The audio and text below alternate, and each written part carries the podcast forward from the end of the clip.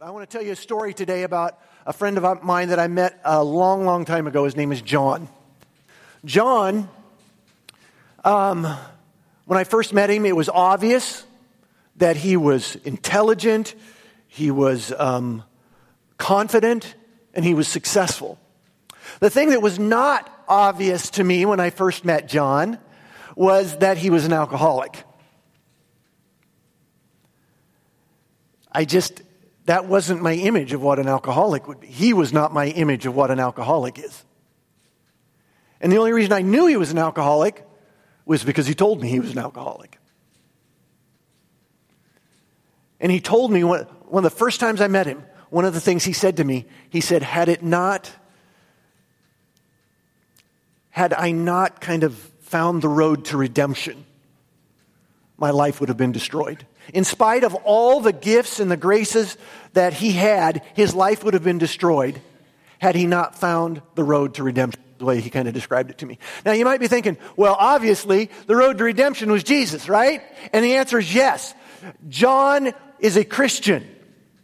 But what I want to tell you is about the road that brought him to Jesus. Because, he, you see, when I first met John, he had been sober for many, many years. But he, even to that, I assume he's still doing it today, he every, even though he had been sober for many, many years, he still to that day had went, went to AA meetings once or twice a week, every week, ever since then. Because once an alcoholic, always an alcoholic, right? But he also went because he was kind of an AA evangelist, meaning he believed that, that Alcoholics Anonymous is one of the greatest redemptive movements of God's Holy Spirit the world has ever known. Now, I wasn't quite as sure about that as he was when he was telling me about it. But he said, that's why he said, now, I want you to go to an AA meeting with me. And I said, sure. So I went to an AA meeting with with my friend John, and I'm glad I did because it, it inspired me to look deeper and to understand this, this movement, Alcoholics Anonymous. You know what I discovered? I discovered that the basic principles, most of the basic principles of AA, um, come directly from the Bible, don't they? We've been talking here at Prairie Bible Church for the last uh, several weeks about a, um, a discipleship toolbox, right? For those of you who've been around, you remember that. Discipleship, we know that God has equipped us with a discipleship that um, comes directly from the Bible that is, that is intended to help us grow to become more like Jesus. Well, what I discovered was that the basic principles of the Alcoholics Anonymous movement um, was a discipleship toolbox in and of itself. And what I want to do this morning is I want to share with you one of the tools that come from Alcoholics Anonymous Discipleship Toolbox. The tool that I'm going to share with you today um, that will help you if you decide to use it. The tool that I want to share with you today uh, is known by a lot of different names. Some of you may use this tool, it may be, some of you may refer to this tool as a prayer partner. Some of you may refer to this tool uh, as a, an accountability partner. In the AA movement, they refer to this tool as a sponsor. But regardless of whether you are an alcoholic or not, this tool, this biblical tool that I want to share with you today, is one that will help you to become more like Jesus. If that's your goal, this is a tool that will help you to grow to become more like Jesus. And if you're a Christian, it should be your goal. So, where do we begin? Well, our scripture lesson today, uh, Paige read it for us from the Old Testament book of Proverbs. As you've been, uh, you've been around here long enough, you know, you've heard me describe, give you a little history of the Old Testament book of Proverbs, right? We know that the Old Testament book of Proverbs was primarily written by King Solomon, right? And the Bible tells us that he was the wisest man to have ever lived. And it's the only book in the Bible where you can literally take one verse or one passage and, uh, it, it can stand on its own. The book of Proverbs is filled with pithy, very, you need to be very careful when you use that word, don't you, Randy? Statements. Statements that are, are um, wise, um, direct and to the point, and they stand all by themselves. You don't need to know necessarily what goes on ahead of it or what goes on after it. You don't necessarily need to know context or history to get the wisdom from the, the book of Proverbs.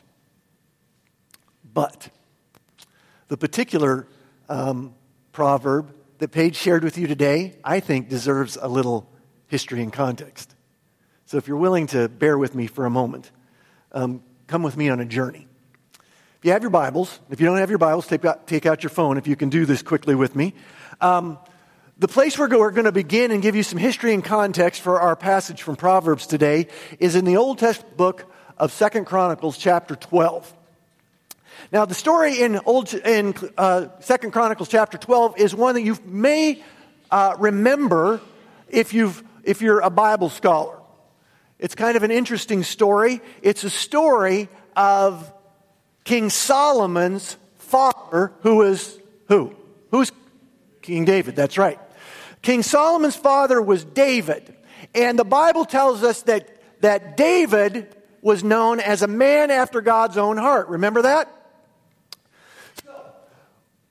We know that David is kind of one of those saints of the Bible, right? We know that he was known after as a God as a man after God's own heart. He loved God. He was a godly man.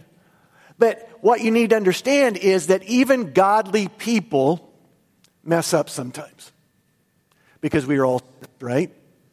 And even the saints in the Bible messed up sometimes. That's one of the things I love about the Bible is that God doesn't sugarcoat things for us.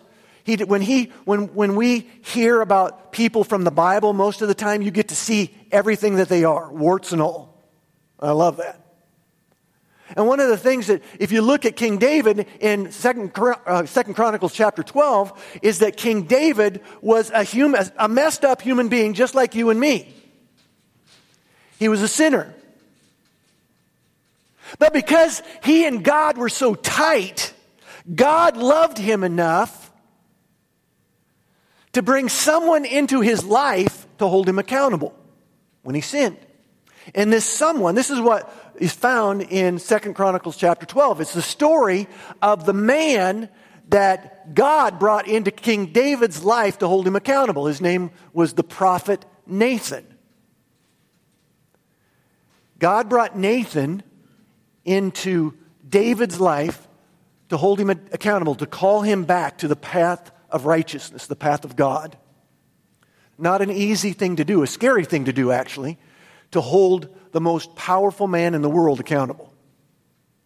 But he did it because God asked him and because he loved David. Okay, put a pin in that right there. Now I want you to, to direct you to the Old Testament book of 1 Kings chapter 4. If you have ever read, first, some of you have read through the Bible multiple times. I can almost guarantee you, if you have read through the Bible multiple times, none of you remember what is in 1 Kings chapter 4. It is one of the most boring chapters in the entire Bible.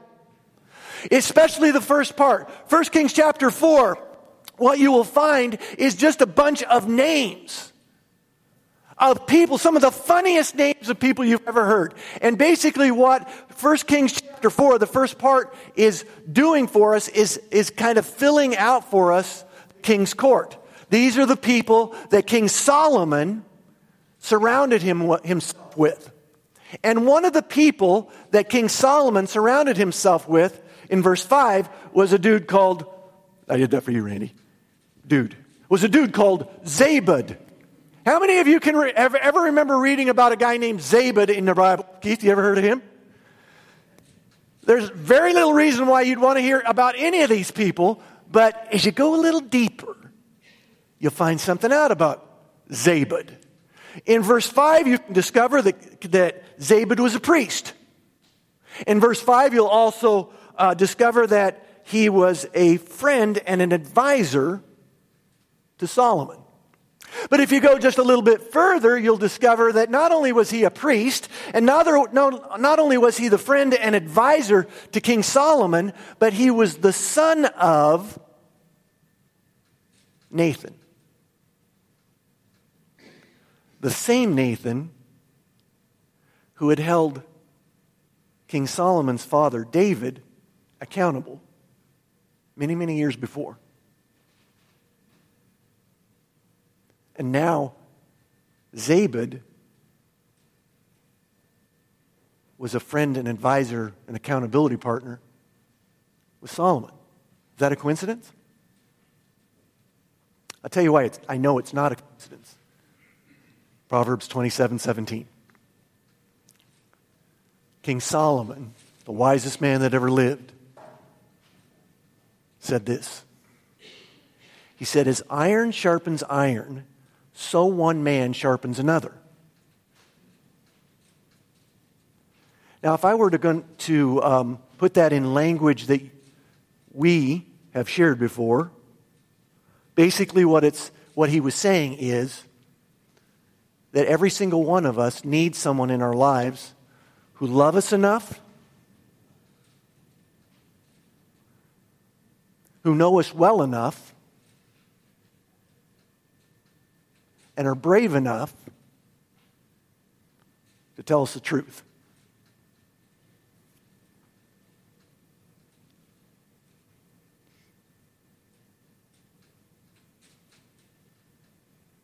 As iron sharpens iron, so one man or so one woman sharpens another. You see that? We need each other. We need somebody in our lives that love us enough to tell us the truth. We need somebody in our lives that we have given permission to to speak the truth.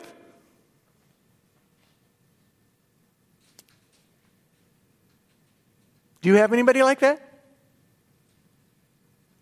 Most people don't. You know why? Because we're chicken.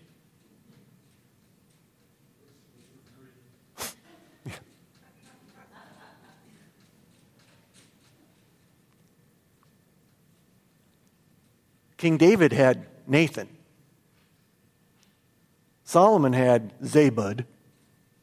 Who do you have?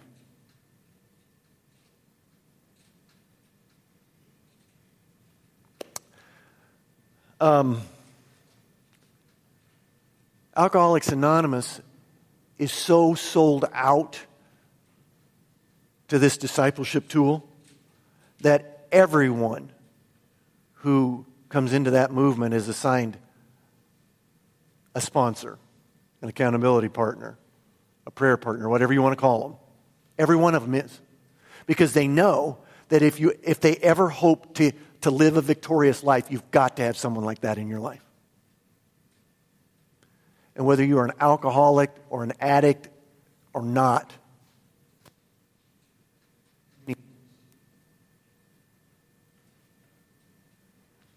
You want to know who mine is? Sitting right there.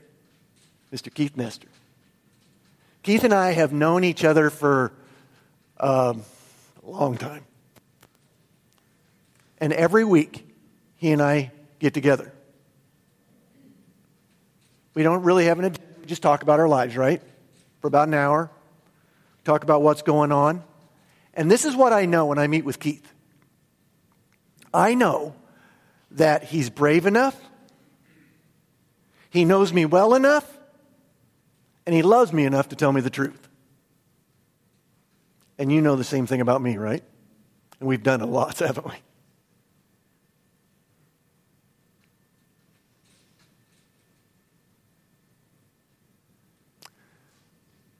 Now, I'm going to warn you something. If, if you want, if you know you need somebody like that in your life, it's going to take an investment. You can't just do it. You can't just say, oh, that sounds like fun. You're going to have to invest uh, time and energy, and you're going to have to be vulnerable. But it's worth it. It's not only worth it to know that you'll have someone that loves you enough and, and is there for you enough and is brave enough to tell you the truth to bring you back on God's path of righteousness, it's a wonderful thing and it's worth it because you'll know that that person will walk that path with you. So, if you think that's something that you want, that you need, you think, well, where do I start? How do I do this? Um, Bill was kind of teasing about his wife. Your spouse can be that person for you, but that's not really the way it's supposed to work. Your spouse will probably do that too. Um, but sometimes it's hard to hear it from your spouse if you haven't noticed. If you need somebody like that in your life, as you come forward this morning to receive communion, the way to start is just ask. Ask God. Say, Jesus, I think I need someone like that. I need a prayer partner, an accountability partner, whatever you want to call it. I need someone like that in my life. It might be somebody that, um, and God may raise to your consciousness or bring into your path someone that you've known for a very long time, like Keith and I, or it may be someone you've never met before. So be open. That person may end up being one of the most important persons you've ever met. So ask.